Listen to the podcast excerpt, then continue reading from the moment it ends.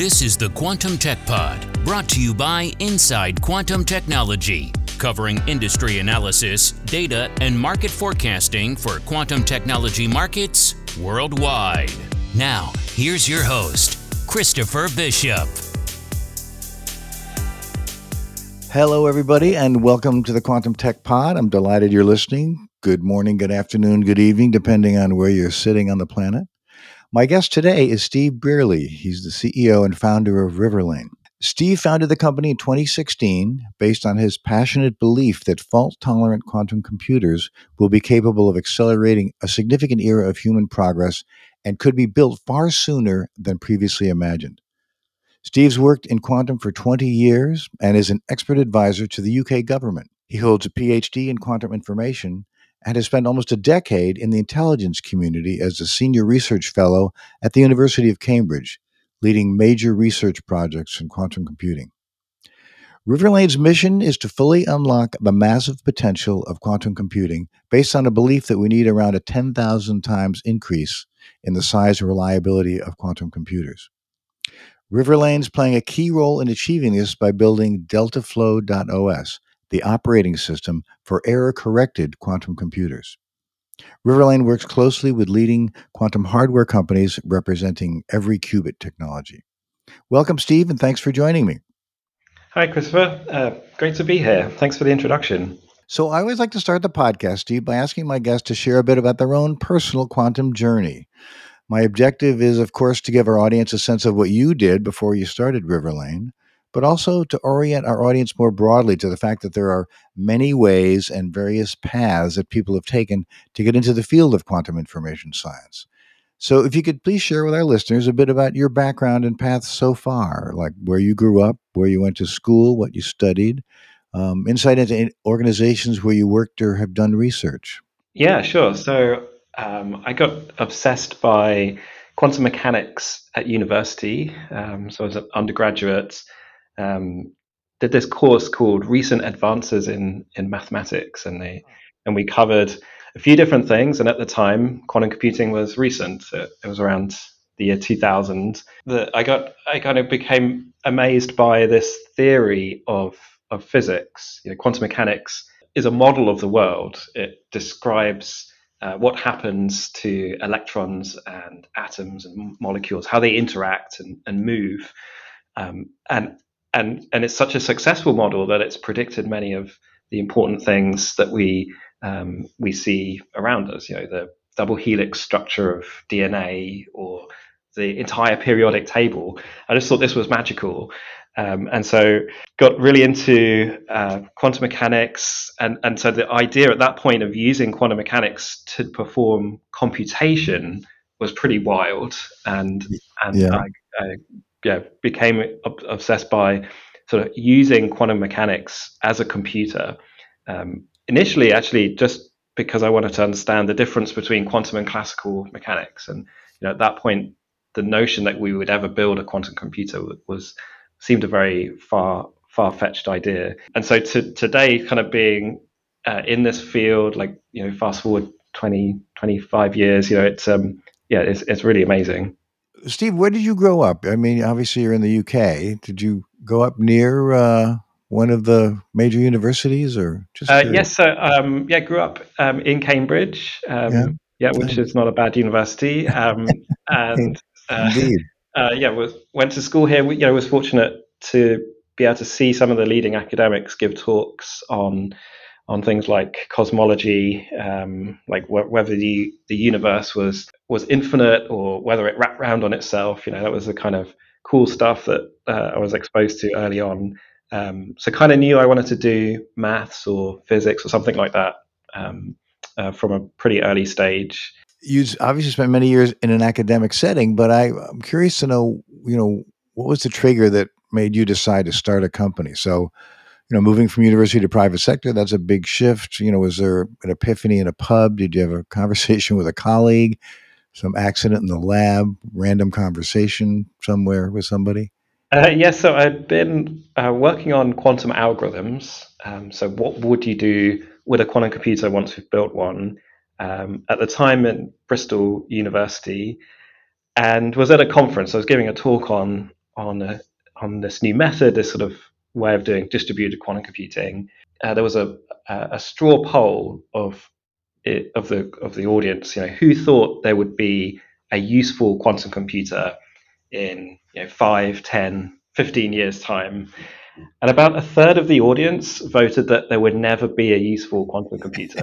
Wow. so, and this was like the great and the good of quantum computing. And there I was talking about a new algorithm. I was like, well, am I just developing algorithms for computers that are never going to exist? and so uh, went back to Bristol and uh, Jeremy O'Brien and the team uh, that have now spun out into PsiQuantum were working there. And so I got talking with the physicists and was like, well, you know, how hard is it? Like, how how good are you at building a quantum computer? And and how good were you last year? And that's where the data started to emerge. So so what I saw was that okay, yeah, it was it's really hard to build a quantum computer, but last year we, we weren't as good as like each year I, I saw that people were getting better. And so i started collecting this data of basically mapping out um, for the different qubit types like how good uh, were different physics teams at building the components.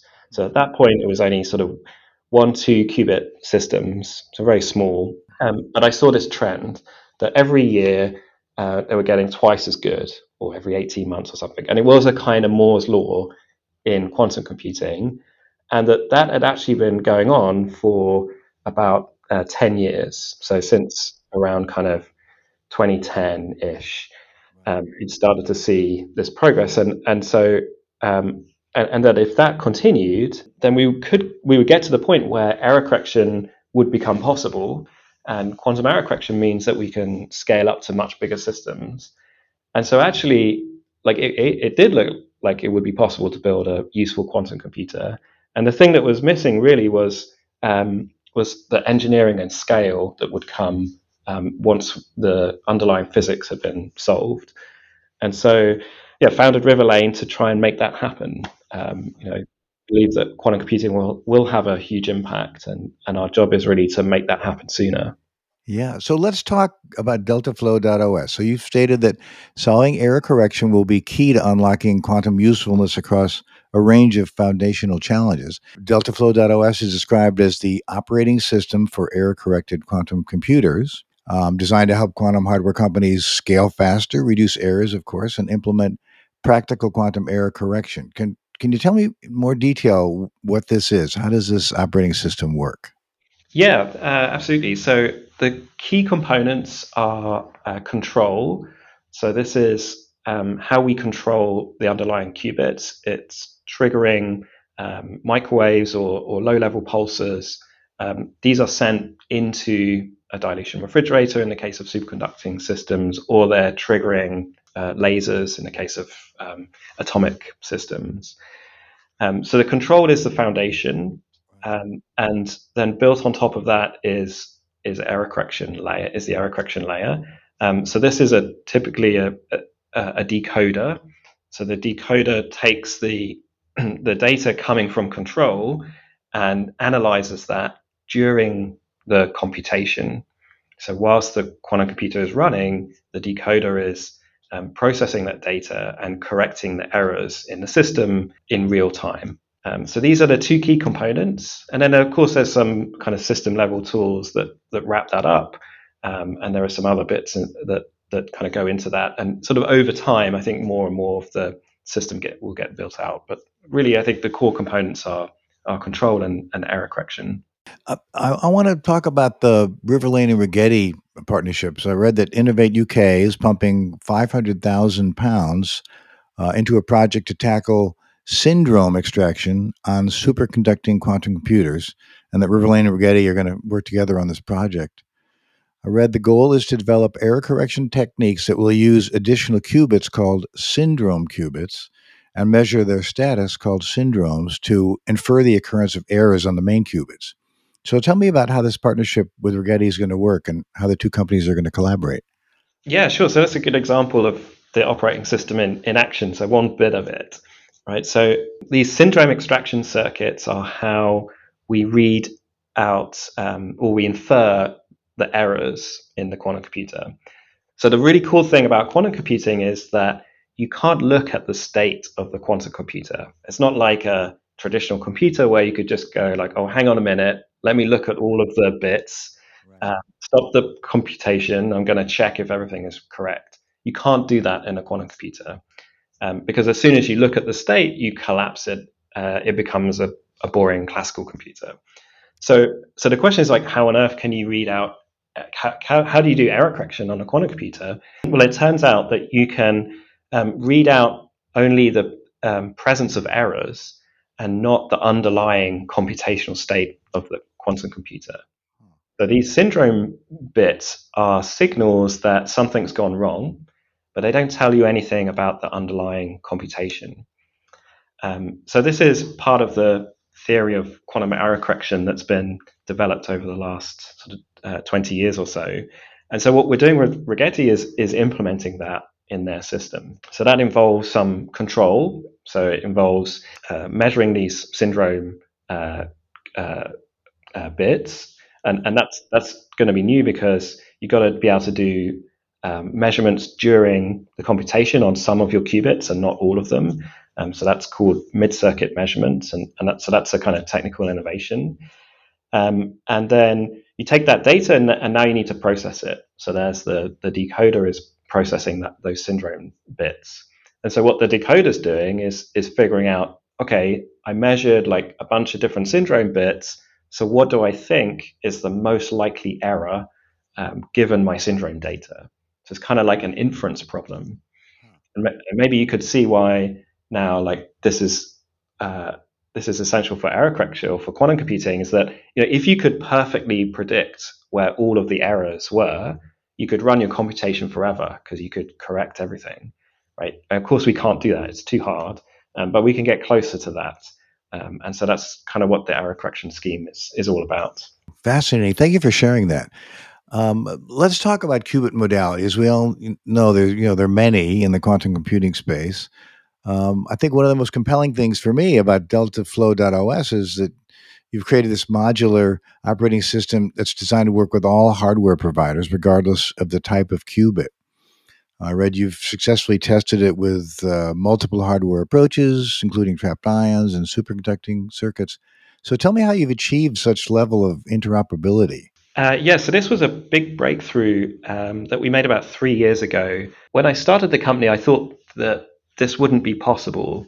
Um, and actually, I was involved in a, a previous project that um, DARPA had funded, trying to produce a big kind of massive OS that mapped everything to everything. And, and the project kind of grew out of all into this kind of monster. And I, I, so when I started Riverlane, I was like, look, we're not going to be able to do everything. So we're just going to pick one and figure that out.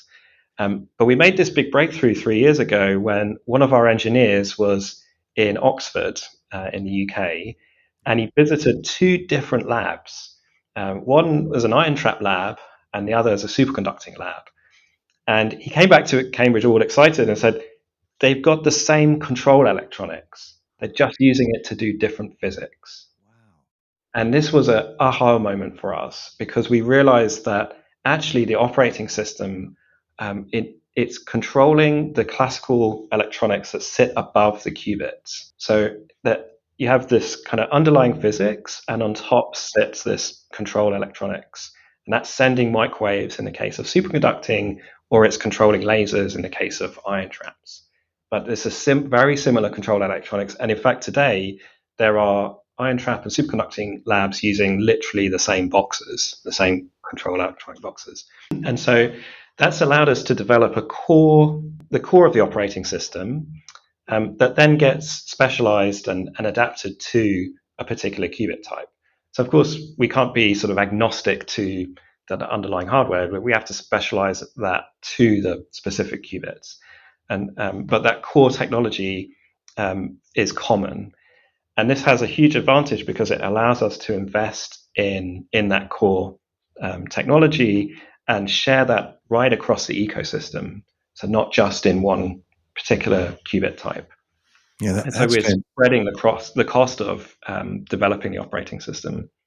Well, fantastic. And I would, I mean, the implication would be maybe there, you know, lessons learned and best practices that now become applicable across certainly existing qubit modalities, but ones that we don't know yet, ones that maybe to, to be ex- created.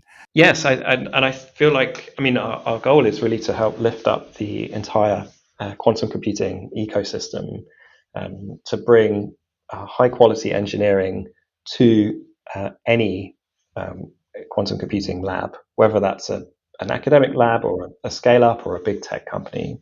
Terrific. Let's turn to a tech question for our audience. I want to ask about um, DeltaFlow.os and whether it prefers specific SDKs, APIs, IDEs.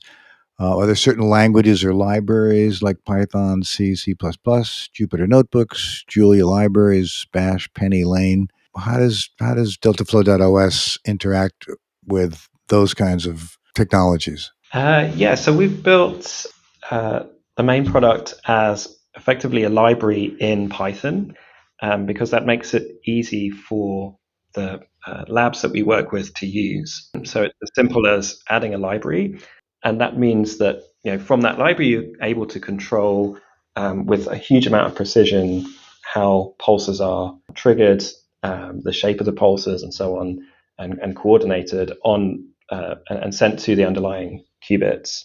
Yeah, in terms of sort of what it's built on, it's uh, obviously much lower level. So it's typically uh, a Verilog that the actual code is written in um, in, in, low level like FPGA type uh, uh, languages.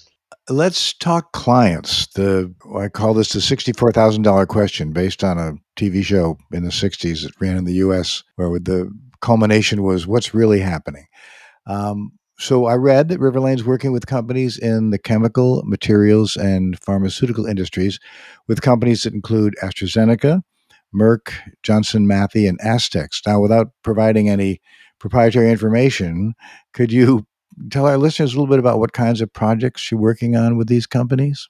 Yeah, sure. So, so these are all companies that do discovery at at the level of molecular systems right? You might not think of them that way, but but actually, that's if you think about the core, that's really what they do. So, like AstraZeneca or Astex, they're drug discovery companies. So they are interested in how an organic molecule, which could be the basis for a medicine, interacts with a protein. How how well does that bind, and how does that organic molecule interact with other things in the human body to predict things like toxicity?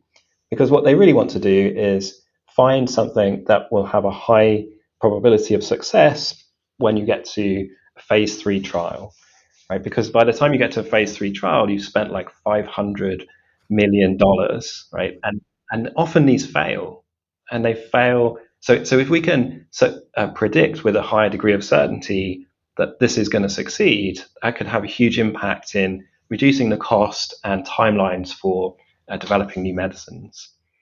And then Merck and Johnson Matthey, you know, these are uh, companies that operate in uh, in the chemical space. So they're interested in how do you use um, uh, developing catalysts to reduce the energy consumption in an industrial process. Um, so that sounds like a bit of a mouthful, but basically what a catalyst does is is change you, uh, an industrial process like you're you're taking some uh, components and trying to create a product. Um, and then you have to put energy in to do that. So if you can find a way of um, reducing those energy requirements, you reduce the cost of producing the product and use less energy, right? Which is going to help with uh, climate yeah. change. And, and again, that, that all happens at the level of, of, of molecules and, and atoms. And so quantum computers are exceptionally good at simulating on a computer quantum mechanics.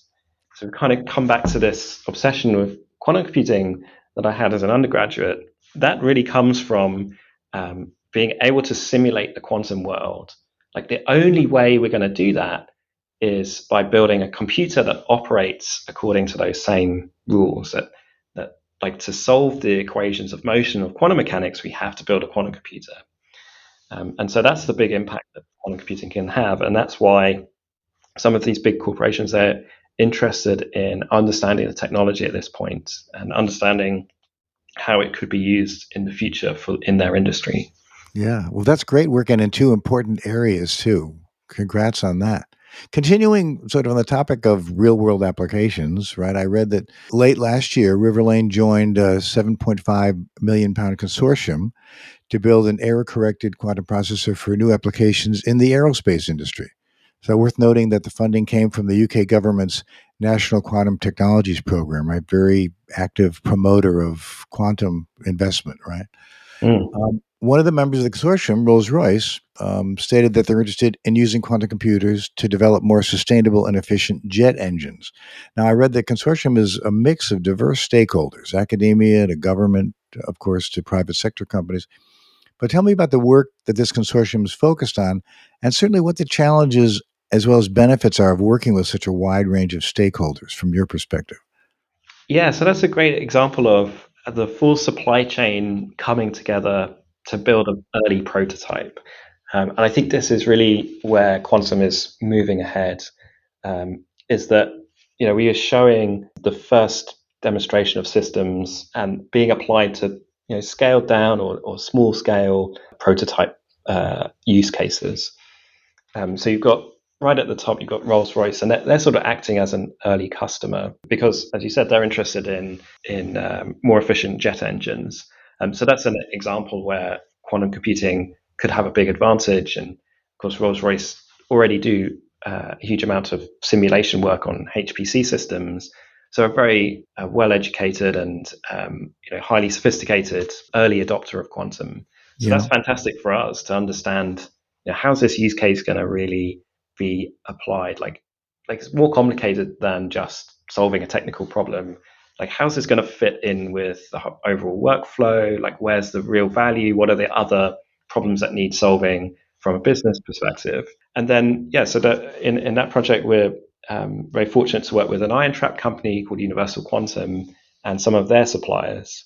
Um, so it's a great example in the uk kind of ecosystem of pulling together that complete supply chain to build an early uh, prototype where are you with the with the work? Can you share sort of progress or status, or when there might be a work product or deliverable you can point to? Um, yeah, so uh, that project started uh, not that long ago, but yeah, we're um, uh, so, put you on the spot. I never want to do. yeah, um, just yeah, curious. I'm probably going to get the. yeah, right, um, I don't want to get, get in, in trouble. Team here, but um, no, I, I, think the so the exciting thing is is going to be a, the, the, first step is sort of overall architecture for the system, um, because there's a lot of um, really interesting uh, places to optimize. You know, when you start combining the, the full stack, you can see that uh, if we were to to use um, this particular type of error correction, that could utilize uh, some of the unique capabilities that uh, the universal quantum system has. So different qubit types have different um, characteristics. You know, some are some find certain operations easier than others. so if you can exploit those in the error correction, then we could get to a larger scale system sooner. Um, but, so we're going to be developing an architecture for this system as a first step. Yeah, no, that makes sense. I want to get your take on the challenges facing a company like Riverlane in finding talent. So you certainly have a unique position being in Cambridge, which by default sort of gives you access to some really smart and talented people. But just want to get your take, you know, on how you go about recruiting for your company, and are there any disciplines where finding talent is more difficult um, than others? So I chose to um, found Riverlane in Cambridge for very specific reason. In order to solve error correction in quantum computing, we need to combine two things. The first is, of course, a deep understanding of quantum error correction, so those quantum computing experts. But the second is the implementation of that requires uh, chip design um, expertise from the semiconductor industry. And there aren't many places in the world where you have those two things, actually. Um, in fact, Cambridge is very unique. So the top chip design play- cities in the world, you know, you places like Silicon Valley, Austin, Texas, Mumbai, Cambridge, right? So companies like Arm here. And then when you look at uh, the, the quantum computing expertise, again, that's really strong in, in the UK. And then the other thing the UK has are lots of different qubit types. And this, this great kind of combination of ideas um, is, makes the UK a really strong place to be building uh, Riverlane. And, and in fact, I think this is the only place in the world where we could have got to this, this advanced stage that we're at. So we hire uh, not just quantum computing experts, but um, also experts from who have backgrounds in, in chip design, in classical computing. Uh, we have a whole a bunch of different skills that are needed, and I, I think this is really strong point in time in, in quantum computing, bringing in those skills. Um, so people at Riverlane used to work at companies like ARM, at Microsoft, at Synopsys, you know, the, the companies in the semiconductor space. So in terms of like sort of hiring challenges, well, you know, I think sometimes there's a bit of a barrier for people to realize that their skills could be applied in, in quantum. So one of the things we try to really promote is like you don't need to be an expert in quantum to have a massive impact in quantum, right? You can come and learn about quantum computing, but really what we're interested in is how do you design, how, how do you get a, a, the operating system to run um, at two megahertz? How do we decode these problems fast enough, right? Because the data is coming out of the quantum computer at such a rate we need to solve these decoding problems very quickly. Like that's an important problem uh, and, and huge challenge uh, to solve. So, so there are really great um, problems that kind of what we and what we try to do is carve these out and, and describe them in the right kind of in the, in the sort of language that uh, people are used to. Yeah, great. Well, thank you for sharing that perspective. I like to end the podcast by asking my guest to wax philosophic, if you will, and share their vision of where quantum computing might be in maybe three to five to 10 years. And more broadly, you know, what kind of impact do you think it will have on how we live and work? What's your take? Yeah, so over the next three years, we're going to get to the first error corrected system. So these are going to be qubits where the errors are being processed in real time.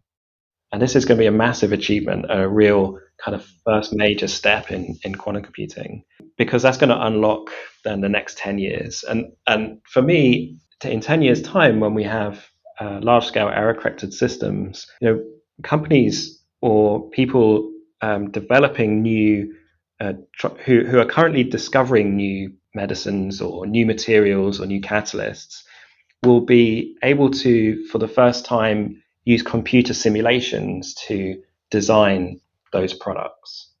So just like in the aerospace industry, where at the turn of the century, you know, the Wright brothers discovered flight. Today the aerospace industry uses computer simulations to model the physics to design airplanes, and they kind of work first time, right? And you compare that to drug discovery or materials discovery, like that's really been left out um, and the reason is we can't currently uh, simulate the underlying physics. And so in 10 years' time, we will be able to do that with the quantum computers that we're building today. Oh, fantastic. Well, Steve, thanks so much. I, I really enjoyed our conversation. And thanks for sharing that perspective. Uh, really, really interesting. And I look forward to, you know, in 10 years when we can take advantage of that kind of capability and how it's going to change how we live and work and the, the possible improvements to uh, you know, human the human situation. I think it's very exciting. Thank you. Yeah, it's a great problem to be solving. I mean, it's really it's really hard, but it's, it's great fun to be doing it. Yeah, well, thanks to you and your team for leading the efforts. Thank you. Steve, I want to invite people to follow you and the company on LinkedIn. Uh, I'm going to point our listeners to your website, uh, riverlane.com. Uh, you also have a Twitter handle at riverlane underscore IO. So encourage listeners to follow you there. Just want to say thanks again, Steve, for joining me today, and thanks to all of you for listening. Please share this podcast on your social media channels to increase the impact of my conversation with Steve. Learn more about our upcoming Inside Quantum Technology event as well, which is focused on quantum cybersecurity, as is going to take place in New York, October 25 through 27. You can get more info and register at iqtevent.com slash fall. Please listen to my other podcast episodes if you haven't already, and feel free to connect with me on LinkedIn. This has been a production of Inside Quantum Technology. You've been listening to the Quantum Tech Pod, brought to you by Inside Quantum Technology. For more information on this episode or other topics relating to quantum technology, visit InsideQuantumTechnology.com.